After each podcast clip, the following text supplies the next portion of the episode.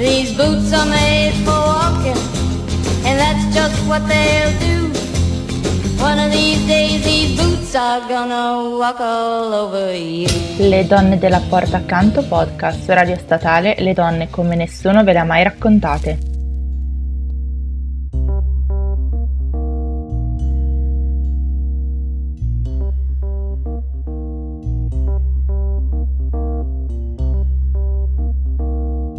È con un po' di timore che inizio a scrivere la storia della mia vita, scrisse Helen Keller nella sua biografia The Story of My Life, pubblicata nel millenovecentotre. E anche noi, con un po' di timore, vi raccontiamo oggi la storia di questa autrice americana, sorda, cieca e attivista per i diritti delle persone disabili. Testo di Elisa Belotti, Sofia Brizio e Caterina Prustieri, con la partecipazione di Alessia Casteni. Helen Keller nacque nel milleottocentottanta a Tuscambia, in Alabama. Lei descrisse la sua nascita così: «L'inizio della mia vita fu semplice e simile a ogni altra vita. Arrivai, vidi e conquistai, come va sempre il primo bambino di una famiglia». A diciannove mesi si ammalò di quella che oggi noi chiameremmo scarlattina o meningite. Al tempo non c'erano parole adeguate. Sembrava che non sarebbe sopravvissuta. Helen invece continuò a vivere e la malattia la portò a cecità e sordità totali. «Uno dei miei antenati svizzeri», scrisse, «fu il primo insegnante per sordi a Zurigo e scrisse un libro sulla loro educazione, una coincidenza singolare». La piccola Helen viveva in una casa chiamata Ivy Green perché circondata da alberi, edera e fiori, tra i quali passeggiava lasciandosi guidare dall'olfatto. Avete presente poi l'aroma delle spezie e l'odore della legna sul fuoco? Per lei era questo il Natale, il suo momento preferito dell'anno. Per comunicare con l'esterno, inoltre, ha creato dei segni convenzionali e, a differenza di ciò che si immaginava, Helen comprendeva buona parte di ciò che le accadeva attorno, anche se faticava a farsi capire. Presto si accorse che le altre persone non usavano i segni per comunicare, come faceva lei, bensì la voce, e scrisse anni dopo: «Il desiderio di esprimermi crebbe. I pochi segni che usavo diventarono inadeguati. Mi sentivo stretta da mani invisibili». Queste mani invisibili allentarono un po' la presa quando Helen aveva sei anni e la madre lesse di una bambina cieca e sorda che aveva cominciato ad andare a scuola. Iniziò così delle ricerche per capire come dare un'istruzione alla figlia. Contattarono uno specialista di Baltimora che li mandò da un esperto a Washington, che li indirizzò verso il Perkins Institute for the Blind di Boston, che finalmente li mise in contatto con Anna Sullivan, istitutrice poco più che ventenne ed ex allieva dell'istituto stesso in quanto ipovedente. Anne, infatti, era vissuta in un ospizio per tre anni, poi frequentò quella scuola e conobbe Laura Bridgman, la prima persona sordocieca a imparare a parlare, leggere e scrivere. Helen visse nella dépendance della casa con Anne, che le insegnò la disciplina e orientarsi nello spazio attorno a lei. A poco a poco mi ero abituata al silenzio e al buio che mi circondavano e mi ero dimenticata che prima era diverso, finché non arrivò lei, la mia insegnante, che liberò il mio animo. Anna tracciava le lettere di ogni parola sulle mani di Helen usando l'alfabeto manuale. Grazie ad esso la bambina imparò la sua prima parola. Quale? Doll, bambola. Qualcosa non le era ancora chiaro però. Che legame c'era tra quelle lettere e il giocattolo di pezza che aveva in mano? Lo capì un pomeriggio soleggiato, in cui l'insegnante la portò vicino a dell'acqua, le bagnò le mani e le segnò la parola water, acqua.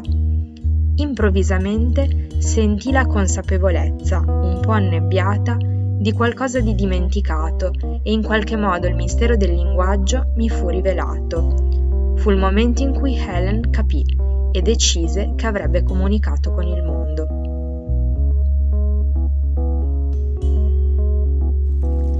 Grazie al lavoro di Anne, Helen ampliò il suo vocabolario e passò dal segnare singole parole a comunicare intere frasi.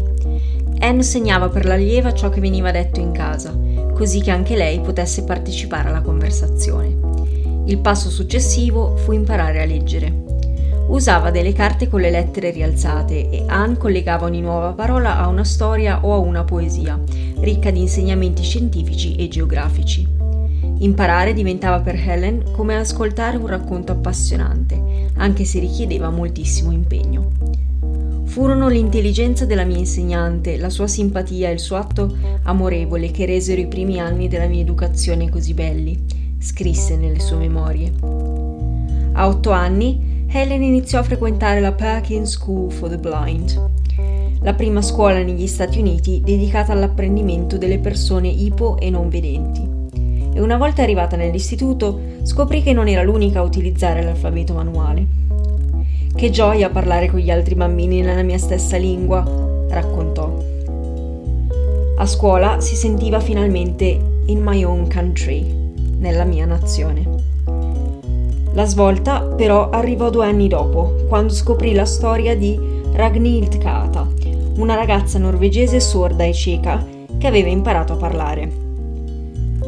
Helen decise a sua volta di voler comunicare con la voce e Sarah Fuller, preside della Horace Mann School, glielo insegnò. Le fece appoggiare la mano sul viso dell'istitutrice per percepirne le vibrazioni e articolare i suoni. Il pollice era sulla gola, l'indice sulle labbra e il medio accanto alla narice. Sara articolava un suono, Helen lo ripeteva e lo imparava. Aveva raggiunto un obiettivo importante, perché da tempo sentiva che l'alfabeto manuale restringeva la cerchia delle persone con cui poteva comunicare. In seguito, Helen imparò anche a leggere in braille diverse lingue: inglese, francese, tedesco, greco e latino. Visti i suoi progressi, Helen decise di migliorare ulteriormente la sua istruzione. Sempre insieme a Anne si trasferì nel milleottocentonovantaquattro a New York per studiare alla Bright Human School of Deaf. Scelse questa scuola perché è specializzata in vocal culture e lettura delle labbra. Poi studiò francese, tedesco, geologia e matematica e girò la città per scoprirne i luoghi di interesse, come Central Park, in cui passeggiava ogni giorno. Lasciata a New York, si adoperò per raggiungere un altro obiettivo che si era posta. Nel milleottocentonovantasei entrò in una scuola preparatoria per accedere a Radcliffe College, la sezione femminile di Harvard. Nessun insegnante conosceva l'alfabeto manuale, quindi Anne doveva segnare ogni lezione sul palmo di Helen, mentre lei copiava in braille i libri da studiare. Anche al college si è dovuta confrontare con numerosi ostacoli. Gli insegnanti spiegavano molto velocemente. Non poteva prendere appunti durante le lezioni perché le sue mani erano occupate ad ascoltare i racconti di Anne e le serviva più tempo per preparare gli elaborati richiesti. Come superare queste barriere? Furono fondamentali il paziente lavoro della sua insegnante, gli strumenti per scrivere in braille e la sua convinzione. Dobbiamo considerare la nostra educazione come una passeggiata in campagna. Helen trovò il suo ritmo di apprendimento e si laureò a pieni voti nel millenovecentoquattro. Aveva ventiquattro anni e fu la prima persona cieca e sorda a laurearsi. Ma non finisce qui. Helen e Anna rimasero inseparabili. Sento che la sua essenza è inseparabile dalla mia, scrisse, e che i passi della mia vita sono nei suoi. Nella sua vita si è distinta come scrittrice, oratrice e motivatrice, ma anche come attivista, battendosi per i diritti delle persone con disabilità, delle donne e dei lavoratori. Forse è stato proprio il fatto di aderire apertamente agli ideali politici di sinistra che ne ha offuscato la fama, relegando il suo nome ai margini di certa storiografia letteraria? Chissà. Fin dai tempi dell'università, infatti, Helen iniziò a sensibilizzarsi sempre di più rispetto ai problemi della collettività. Intraprese una serie di studi molto approfonditi sull'incidenza del tasso di cecità nella popolazione americana, giungendo a constatare che la maggior parte delle persone colpite apparteneva alla classe dei lavoratori. La causa principale di questo dato sarebbe stata da riferire agli incidenti avvenuti nelle fabbriche, molto spesso dovuti a incuria o al malfunzionamento dei macchinari. Per Helen fu uno shock. Cresciuta all'interno di una benestante famiglia sudista, non aveva mai preso coscienza, fino ad allora, delle dure condizioni in cui verteva la classe operaia: povertà, denutrizione, abitazioni fatiscenti e sovraffollate, ritmi di lavoro insostenibili, carenza di igiene, mancanza di tutela sanitaria. Tutto ciò amplificava il diffondersi di malattie e il peggioramento dello stato di salute della maggior parte della popolazione. Helen cominciò così a domandarsi cosa sarebbe stata la sua esistenza se non fosse nata nel contesto agiato e facoltoso da cui proveniva, e quale vita conducessero le persone in condizioni simili alle sue ma appartenenti a ceti sociali svantaggiati.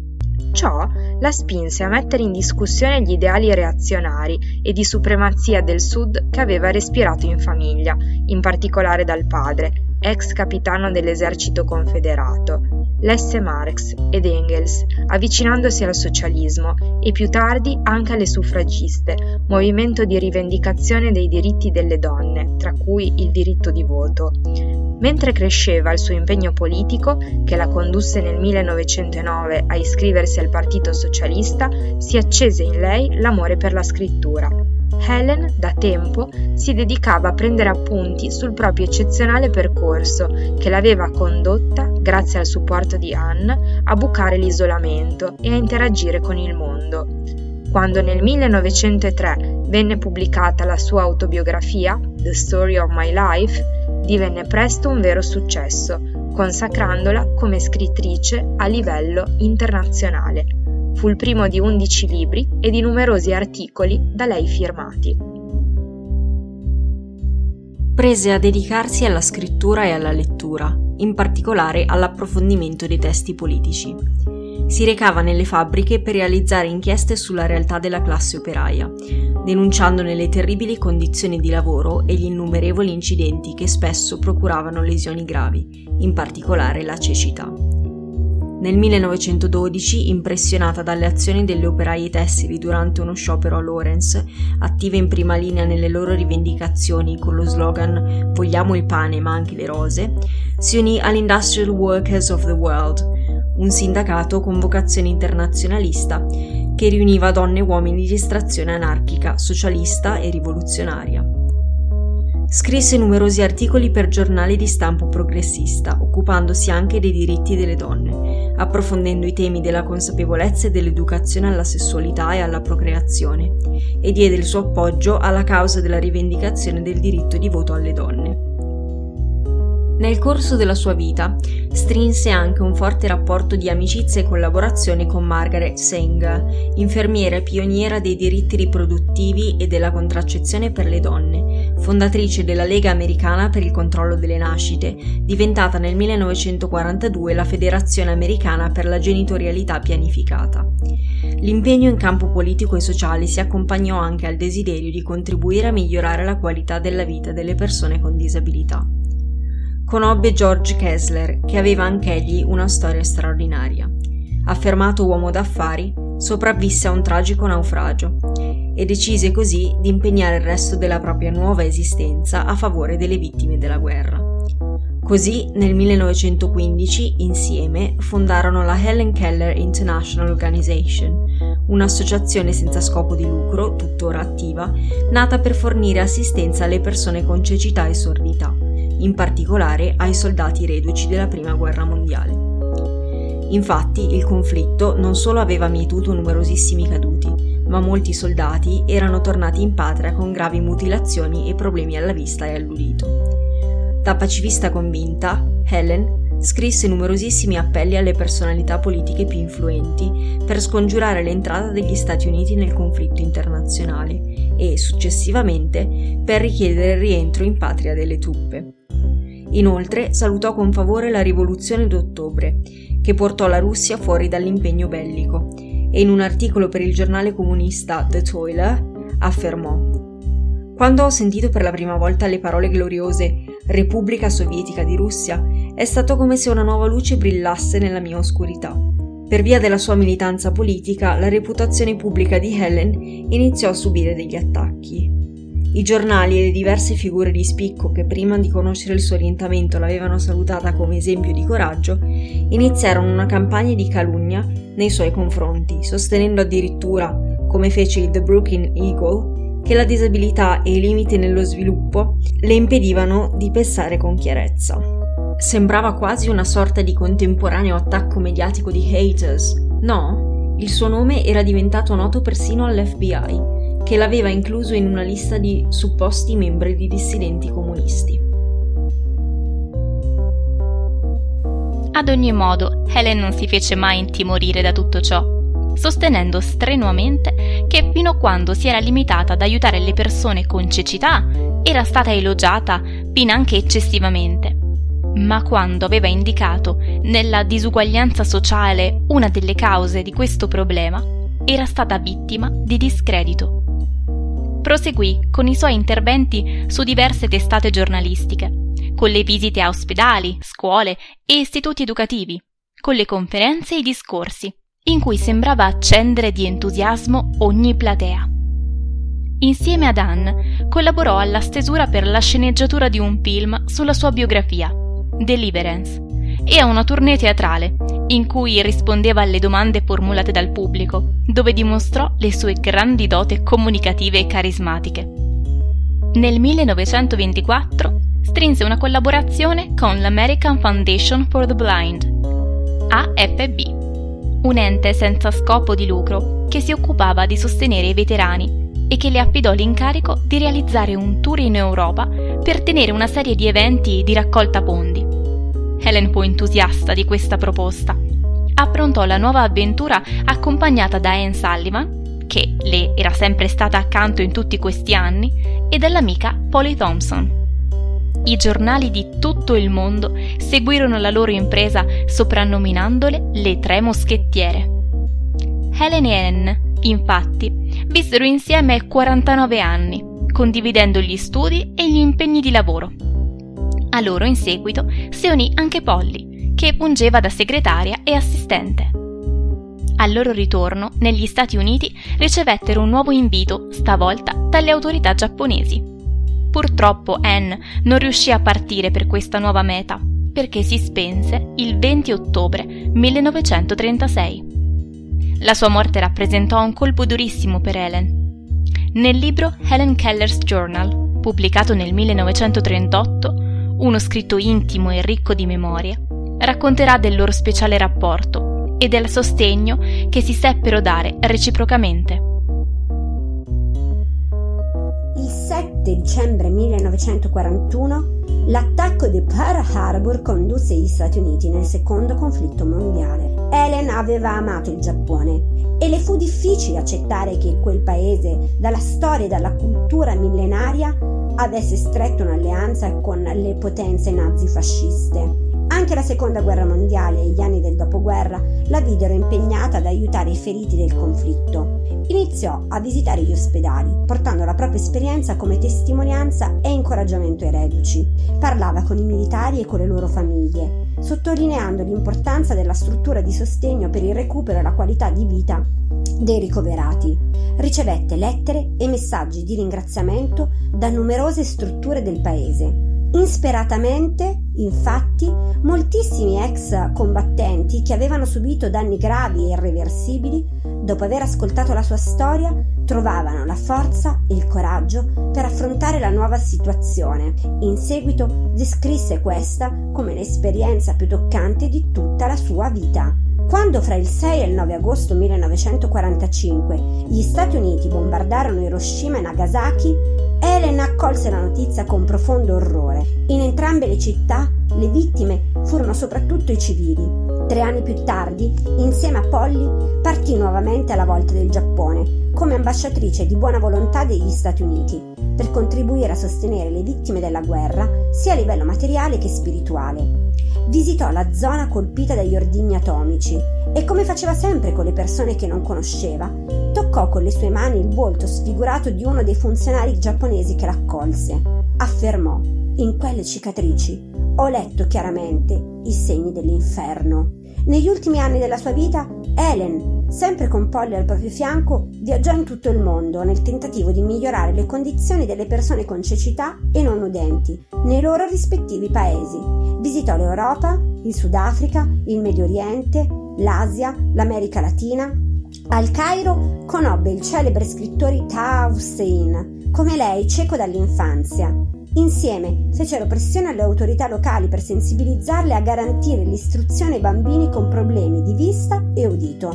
A Parigi fu persino invitata a tenere un discorso alla Sorbona. Anche il mondo cinematografico si interessò alla straordinaria figura di Helen. L'attrice, sceneggiatrice, drammaturga e produttrice cinematografica Nancy Hamilton, dopo averla conosciuta personalmente, decise di raccontarne la storia in un film documentario, uscito nel millenovecentocinquantaquattro, intitolato Helen Keller in Her Stories, che vinse l'Oscar come miglior documentario. Il film, grazie al contributo di Helen e Polly, raccontava il sodalizio di questa incredibile unione tutta al femminile. E non fu certo l'unica incursione di Helen nel mondo hollywoodiano. Niente sembrava impossibile per lei e si trovava perfettamente a suo agio tra gli operai, in mezzo alle dimostrazioni sindacali, tra le suffragiste, tra i bambini degli istituti, tra i reduci negli ospedali, così come tra gli attori e i registi dell'ambiente di Hollywood. Senza dimenticare che fu ricevuta da quasi tutti i presidenti degli Stati Uniti in carica durante la sua vita. Helen Keller fu amica di Mark Twain, di Charlie Chaplin, di Alexander Graham Bell, solo per citare alcuni nomi tra i più famosi, e ottenne numerosi riconoscimenti per il suo impegno letterario e sociale. Il ventuno marzo millenovecentosessanta, dopo quasi quaranta anni di vita insieme, Polly morì. Helen se ne andò invece il primo giugno millenovecentosessantotto, all'età di ottantasette anni, dopo un'esistenza appassionata ed entusiasmante, costellata da conquiste incredibili, viaggi, pubblicazioni, lotte, amicizie, affetti profondi. Fu sepolta nella Cattedrale Nazionale di Washington, accanto alle amiche e compagne di una vita, Anna Sullivan e Polly Thomson. A far arrivare la storia di Helen al grande pubblico sarà il film Anna dei Miracoli del millenovecentosessantadue, diretto da Arthur Penn, ispirato all'omonimo romanzo. La pellicola racconterà dell'incontro tra lei e Anne, che ebbe il grandioso merito di far uscire Helen dalle tenebre. Se nel sistema educativo mondiale già si parla poco di Helen Keller, un aspetto di cui si parla ancora di meno è la sua intensa carriera di femminista e attivista per i diritti delle persone sordocieche e per i diritti dei lavoratori. Si può certamente dire che i progressi fatti da Helen in questo campo siano fondamentali per capire le origini e il persistere delle disuguaglianze economiche e sociali tipiche della società capitalista occidentale. Una delle ragioni per cui si parla poco della sua vita da attivista è che Helen faceva parte di gruppi socialisti considerati troppo radicali e controversi. Indipendentemente da tutto ciò, non si può ignorare che sin da giovane fu una delle prime attiviste per i diritti delle minoranze, pacifista, suffragista convinta e, tra le altre cose, sostenitrice del diritto alla contraccezione. È anche a lei che dobbiamo gran parte dei progressi relativi al femminismo intersezionale. Helen è una personalità attuale, ora più che mai, nel movimento per i diritti delle persone disabili, soprattutto in America. È una delle pochissime autrici disabili ad essere studiata nelle scuole, anche se spesso la narrativa attorno alla sua figura è stata definita abilista, cioè una narrativa che rinforza stereotipi delle persone disabili, visti come una fonte di ispirazione qualunque cosa facciano. Helen è stata una donna straordinaria indipendentemente dalla sua disabilità, perciò non solo è necessario riconoscere i suoi traguardi in quanto donna, ma anche parlare di lei in un modo che non la riduca all'essere semplicemente sordocieca. L'attivista e avvocata sordocieca Haben Girma ha recentemente parlato sulla rivista Time della narrativa discriminatoria e potenzialmente dannosa che circonda il personaggio di Helen, spiegato dalle persone non disabili. la società tende a parlare di Helen Keller esclusivamente come la bambina sordocieca, trascurando le sue imprese in età adulta, e per questo molte persone imparano erroneamente che l'infantilizzazione delle persone disabili sia una cosa giusta. Io stessa sono stata trattata come una bambina. Tantissimi adulti disabili vengono trattati come se fossero dei bambini.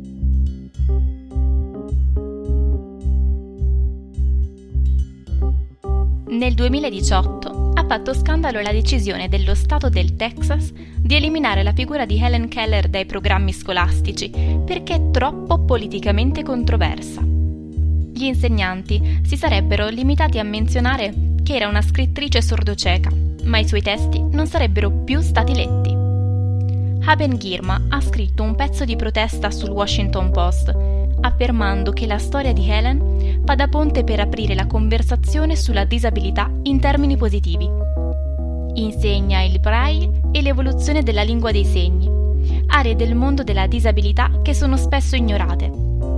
Gli amici di Helen si impegnarono a trascrivere diversi libri in braille, diffondendo una pratica che al tempo non godeva di popolarità. Quanti di voi lo sapevano?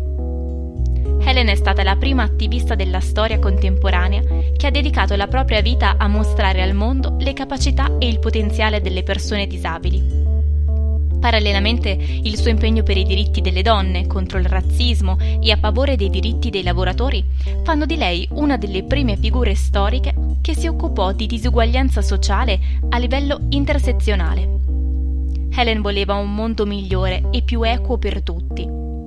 Nonostante sia stata criticata da alcuni attivisti disabili e del movimento Black Lives Matter, tra cui Anita Cameron, in quanto ennesima figura bianca privilegiata, non si può negare che Helen sia stata la prima a mostrare al mondo che spesso la disabilità di per sé non è un ostacolo, ma sono le barriere architettoniche, sociali e culturali a impedire il raggiungimento dei propri obiettivi.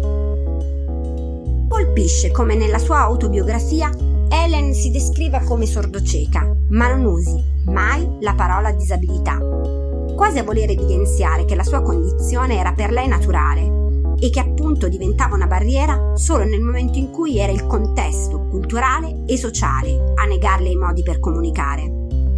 Non manca di descrivere con disarmante onestà le difficoltà sperimentate nel sentirsi poco compresa in tutti i sensi durante l'infanzia e l'adolescenza.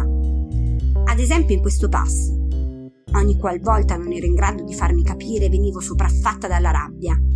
Non che scalciare aiutasse, ma era il mio modo di esprimere la mia resilienza. Questa sua resilienza la ripaga quando, sempre nella sua autobiografia, racconta di aver finalmente trovato la chiave di tutti i linguaggi, grazie alla sua insegnante, Anna Sullivan, e di non volersi più fermare davanti a nulla. Questo è l'aspetto più importante della battaglia di Helen per i diritti dei disabili, come scrittrice militante e personaggio pubblico, che non ha precedenti nella storia delle lotte femministe. Per citare la giornalista Sasha Cohen sul Time, Helen Keller non ha soltanto avuto speranza e fede, come dicono in molti, ha anche preteso uguaglianza. Allo spirito indomito e combattivo di Helen si sono ispirati gli attivisti disabili americani nella lotta per i diritti civili, in particolare per la cosiddetta Capitol Crawl, storica scalata del Campidoglio statunitense che ha portato all'istituzione dell'A D A, Americans with Disabilities Act, nel millenovecentonovanta. Questa legge è ancora oggi la vittoria più grande nel movimento per i diritti dei disabili americano, poiché ha reso la discriminazione illegale e ha dato alle persone disabili gli strumenti per difendersi in contesti pubblici come il tribunale, nel pieno spirito delle pari opportunità per tutti. Al giorno d'oggi un americano su quattro ha una disabilità e questo dato statistico è molto simile in altre nazioni del mondo come in Italia. In California, New Jersey e Massachusetts l'educazione alla disabilità è legge nelle scuole grazie ad attivisti come Helen. Mentre aspettiamo che ciò accada anche in Italia, è importante continuare a ricordare personaggi meno conosciuti che hanno fatto la storia come Helen Keller, paladina dell'uguaglianza nel mondo. Le donne della porta accanto tornano la settimana prossima con altre donne e altre storie straordinarie.